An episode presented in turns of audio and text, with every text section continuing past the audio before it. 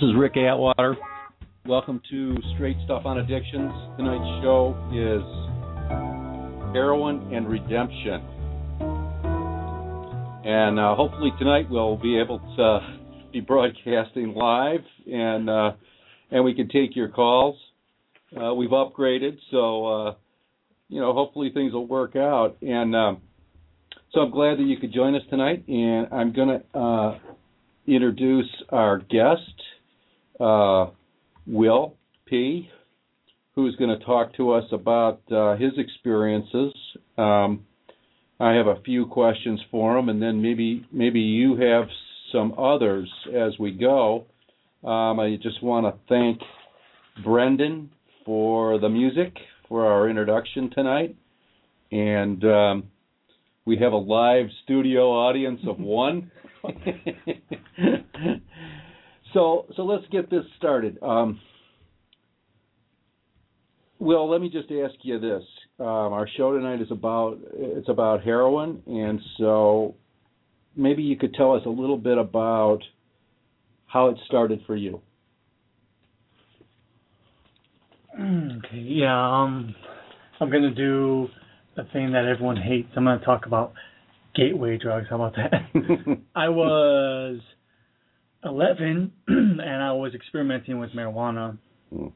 and alcohol, and I had gone to the house that I would purchase my marijuana from, Hmm. and I walked in on a circle of people shooting up, and uh, I was asked to come in and take my shoes off and stay a while. And long story short, long story longer, someone ended up in, injecting heroin into in between my toes. Hmm. And why then, why between your toes? I mean, so wouldn't so no one could see oh, okay. covered by your socks and feet. When, when most people just, uh, I mean, I just would assume most people would have shot it up in a in a in a more accessible vein, but not not so, huh? well, it, it, as as I became more of a pro, Yeah. if you will, absolutely. Yeah. Uh, my, actually, I would went as far as using my neck, Oh, okay. and and that shows quite a bit. yeah, I would think. I would think. So between your toes. But that was the beginning, yeah. Yeah. Yeah. Were people snorting it in those days? N- not to not to my experience. I was only around the only people that used heroin when I was younger was uh my drug dealer and his older friends, which I was in. I was in. Was ju- is that junior high? then? How old were you? Twelve, eleven. I guess that would be seventh, seventh grade, eighth grade. Yeah, something like that. Yeah, so I didn't I didn't know any of these people at all. He Okay. he was uh twenty something, Mhm. and so I didn't. They didn't snort, and I didn't know anyone else that used other than, Okay. than me. And Yeah. it was kind of something that I always like. I didn't I didn't go and hook my friends up. I didn't go and sit with my friends and share needles. That's just something that I did for like you know 15 years of my life on my own. Like So so I- tell me how that ca- how did that so that continued? Like was that scary for you at 11 or 12 years old to be walking into this group of 20 year olds, or were you just kind of that kind of kid that you could do that?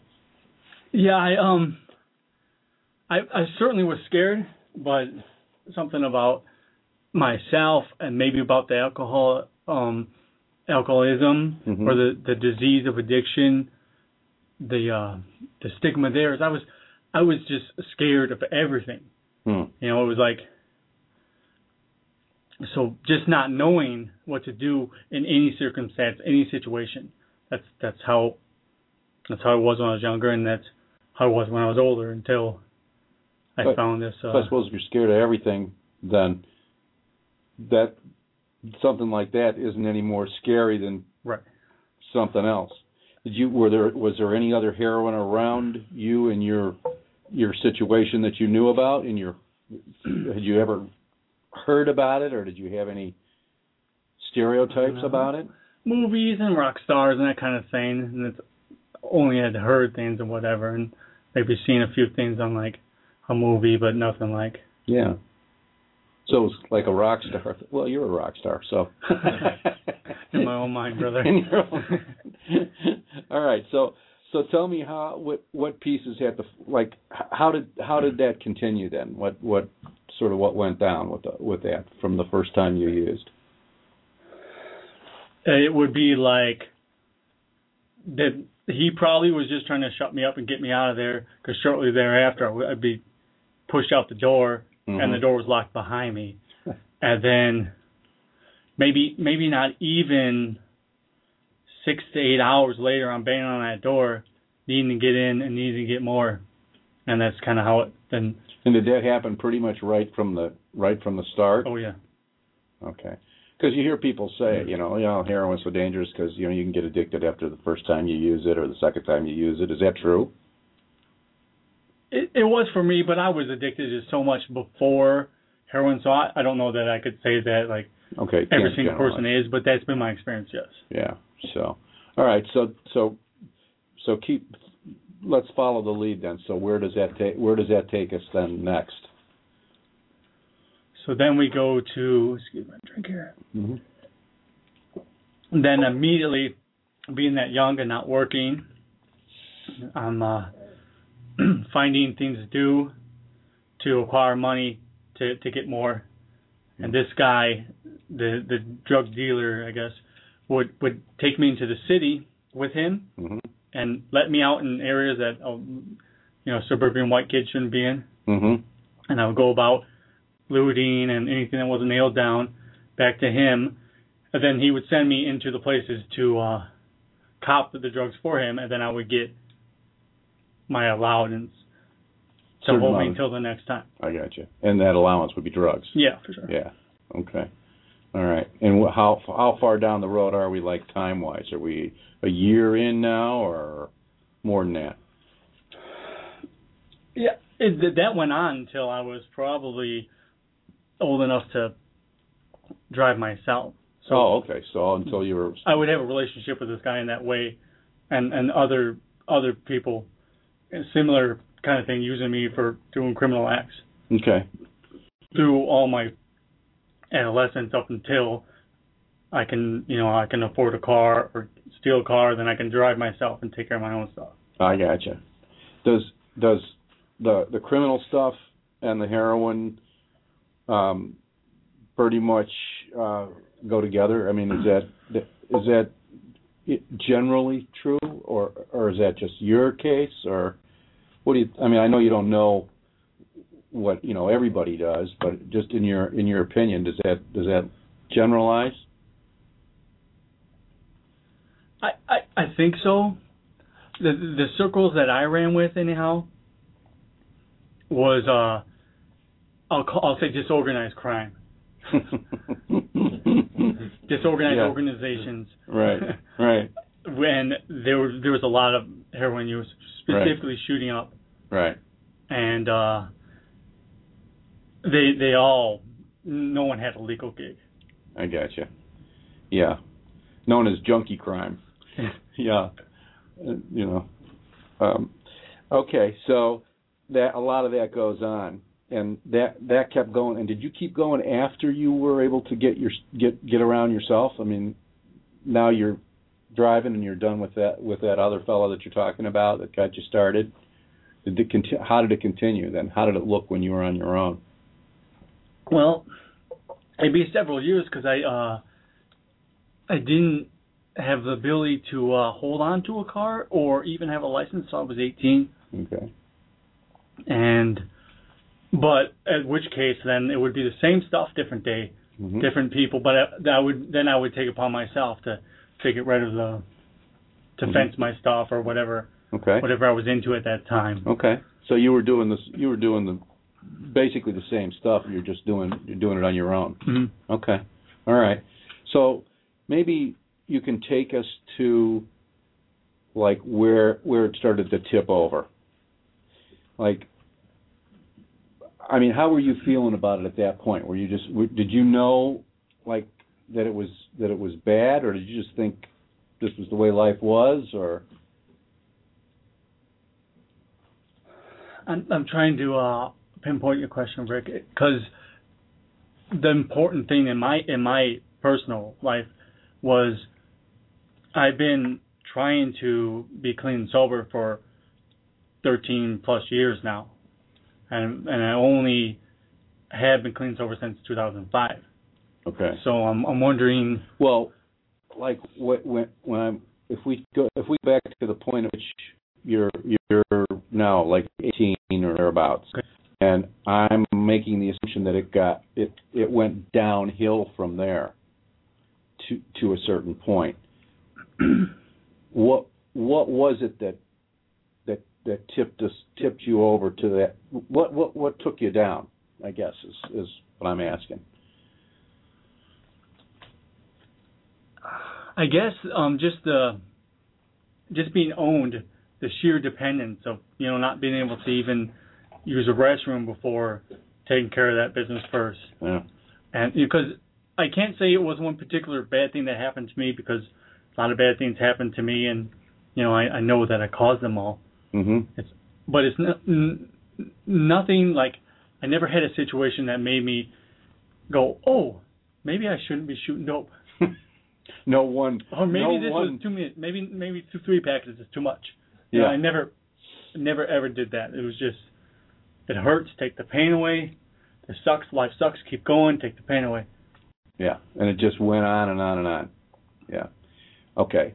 And then and you got sober in 2005. Correct.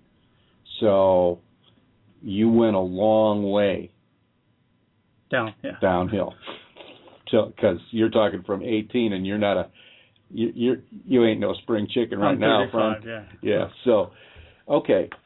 So let's talk about a couple of those things, maybe that um, that you think were the some of the standout things that helped you get to the bottom. Like we had, ta- we were talking a little earlier about about kids, about relationships, stuff like that. Maybe you can tell us one of those one of those stories. Maybe you can talk about the the kid story. Okay, I got I got a few I'll use too. Okay. Um, the, the, when if you put it that way, if I think, if I if I try to pinpoint, like things where where like I just knew that I was doing wrong for the first time in my life, Yeah. and one would be like you brought up my daughter Lisa Marie.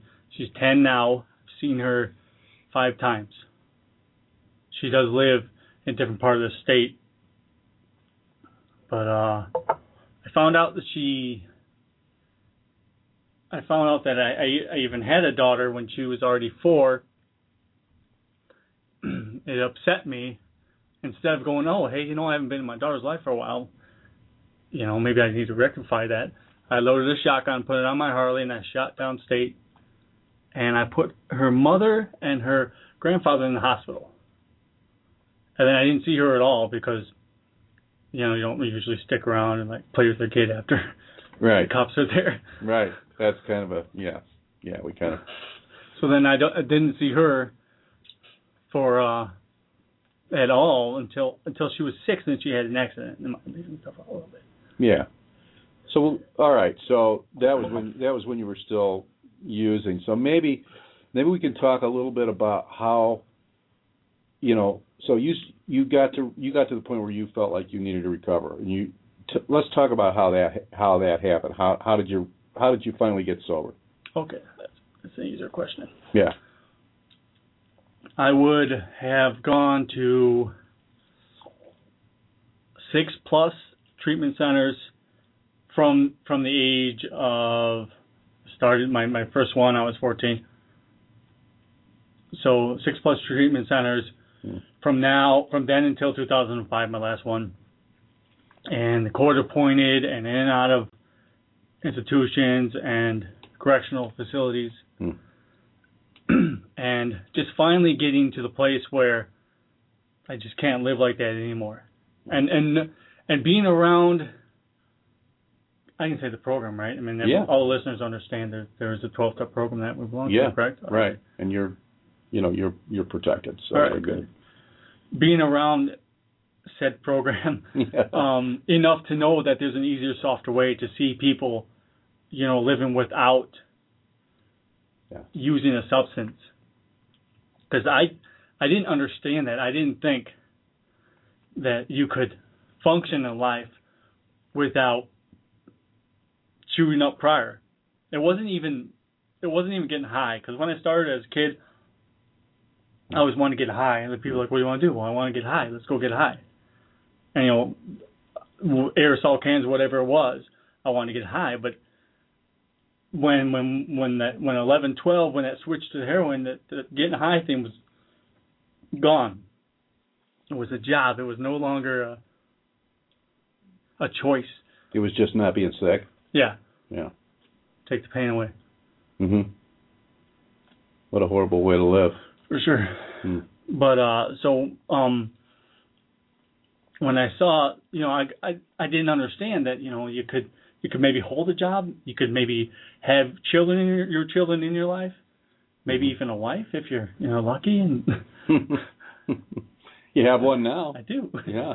You are lucky. I am. Has she told you that? Yeah. Every day, brother. She's probably listening right now. Love her. Yeah, she probably is. Yeah. I had to ask. Yeah. I had to throw that in there. Shit like that. Yeah. Did Yeah. I- So normal people. So so yeah, that you started figuring out what normal people do. Yeah. You know, I mean, all of those treatments from the time you were 14 and all that stuff. Did did you uh, did the light ever come on at all? And you know, did the light did did the light ever flicker and then go back out, or did it just never go on at all until you finally caught on in, in 2005? I didn't have any power, Rick. Hmm. The light, no, no juice. No juice. Yeah. It, I, I you know, I per- periodically t- took the bulb out, shook it, and didn't it didn't tingle. I put it back in, but I didn't have any juice. I had no power to get it going. Yeah. And that's and the power was when you finally got in the 12 step program. and what- found that there's a power greater than myself okay. that can that can yeah. run the show for me. And that's what lit it up. Yeah. Okay. Would you would you say um, could you put your finger on anything that you would say was in, as, as far as your recovery is concerned that would you would call a miracle?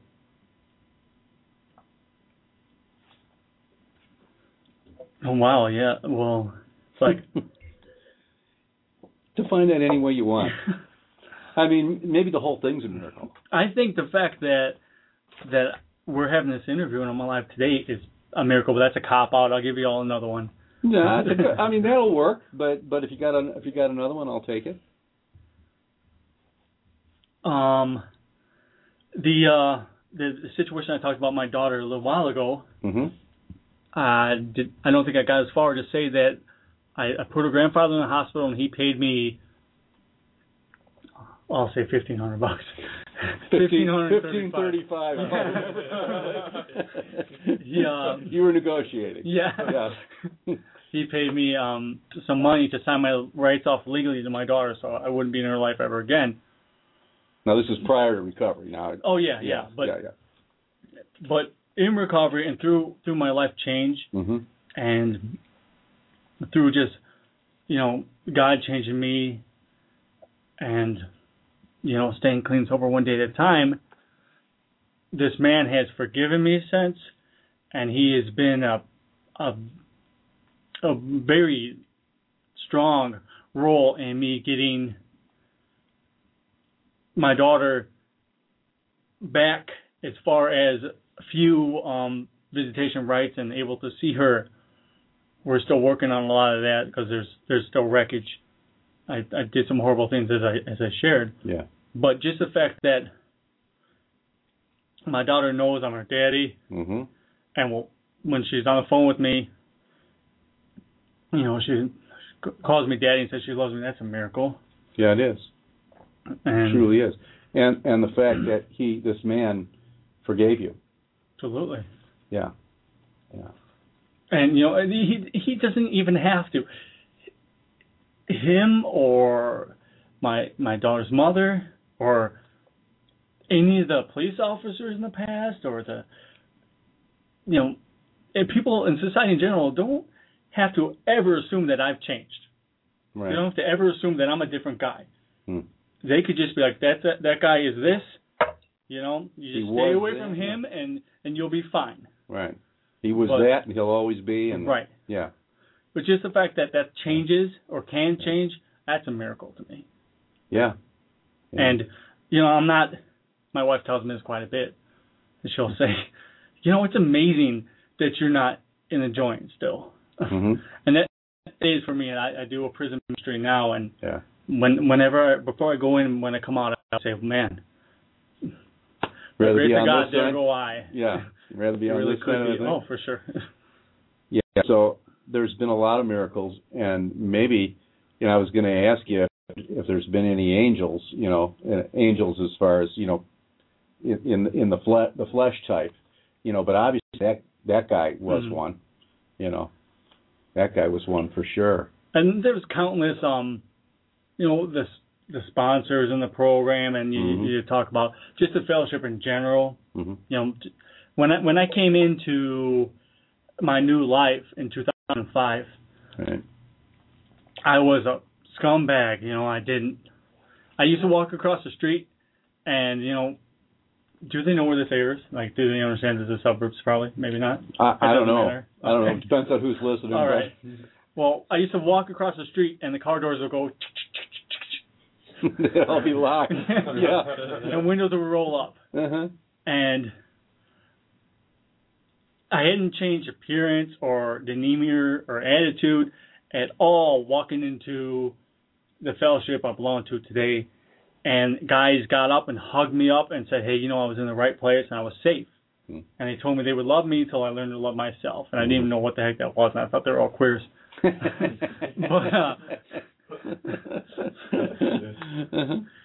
But, uh, you know, that well, Yeah, it's a room full of angels. That's a room know? full of angels and a- Phone, I got a phone full of guys I can call yeah. any second of the day. You know, if anything should happen, anything from I need help, or I'm in trouble, taken care of. What do you need? Yeah.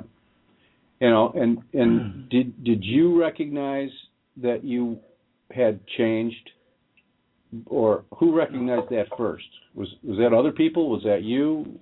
Did it happen at the same time? Um,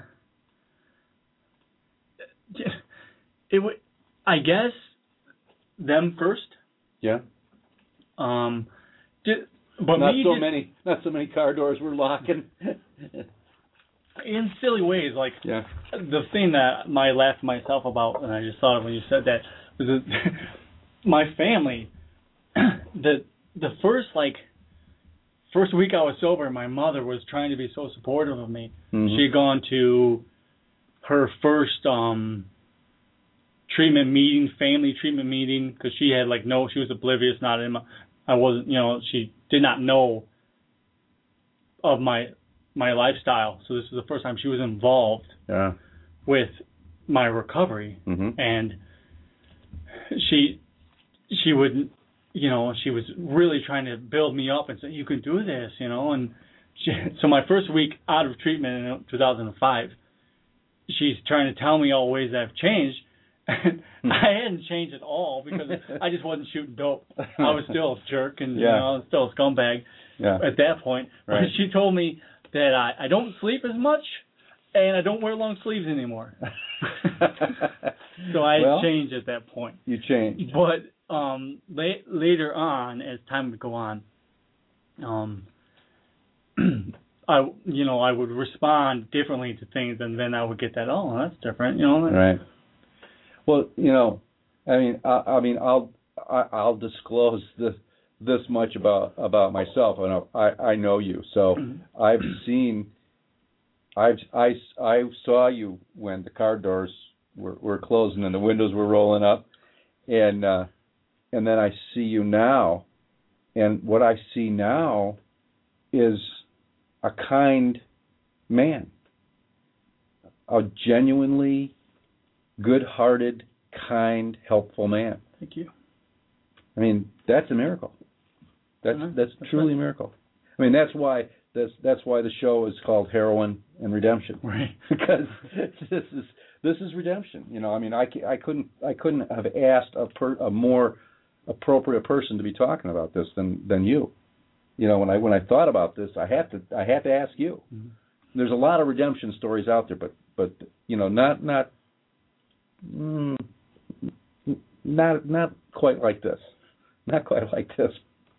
You know, so So that's you know that's that's really a beautiful story that that you have to tell. And um, how would you how would you describe your life now? I mean, what what would you say? What, what would you say? Uh, you know, it's like. Um. Well, the first thing that pops in my head is manageable, but uh, yeah, that's just me trying to be humble. Yeah. Yeah. Um. Fantastic is a better word. Yeah. Just beyond my design. You know, if I could, if I could break out the blueprint and plan my life, I would find it wanting compared to what I have today. Mm. Mm. And what I have today is a gift from from my higher power, I choose Mm. to call God, Mhm. and the fellowship of the program I belong to. And it's, you know, it's I've obtained, I've gained things back that I never thought I would. I thought that I had long since given up for life, and I've obtained things that I thought I would never achieve in life. You know, I, I've crossed thresholds. I, you, you, you mentioned I was married. Mhm. That happened in recovery. Mhm. And I I have a uh, two and a half year old son with my wife. Happened in recovery. Mm. And you know, to the, I had, uh, I've had four children.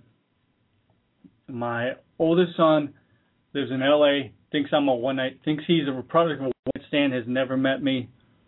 And then there's my daughter, ten year old daughter, and I had a, I had a baby in between that. My son that that was uh, born early, uh, crack addicted, and alcoholic Down syndrome, and he passed. Mm. So just to have my son and an opportunity to be a dad. Yeah. Yeah, it's really it's really a beautiful thing. How are we doing on the time there, engineer? We've got you got three solid minutes there. Okay, well then let me just let me just sort of I want to tie up a, a, a little bit of a knot here in in in you know fairly short period of time. We talk we've talked a lot in the professional community about the the absolute epidemic of heroin right now in the suburbs. What what can you say about that? What do you what what's what's happening with that? Why is that happening? And do you have any thoughts about what what needs to be done about that, or what can be done about that? I I think as if we as we've talked a lot, Rick, I think there's a band aid on it. I think everyone thinks, oh, we, our kids don't do heroin. Mhm. No, it's not out in the suburbs. Mm-hmm. It's all over the place. And now they're starting to see that, Right. but they uh they don't know how to. They, they're like, oh, you know, it's it's people from the city moving out to the suburbs bringing the heroin, in. um, it's but it's people that live in the suburbs going out to and hooking up the whole town. Right. Right. And They're going in and getting it. yeah, and Yeah. but there's a lot of those that are being shut down now. I've seen in my town I live in. Yeah. Okay. like I know um two families that uh did that for a living for many years and and now reside in Statesville. So yeah, Our local. that would be uh, the penitentiary. yeah correctional institution.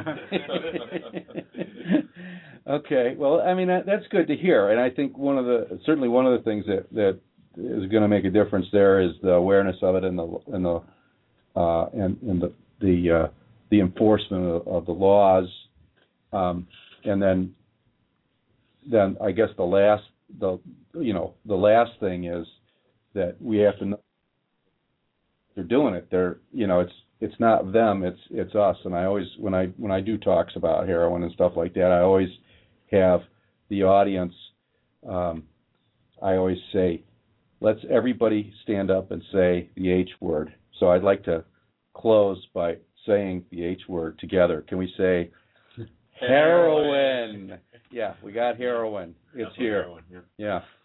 Okay well thank you for joining us tonight. I hope you join us again next week. Hope you enjoyed the show.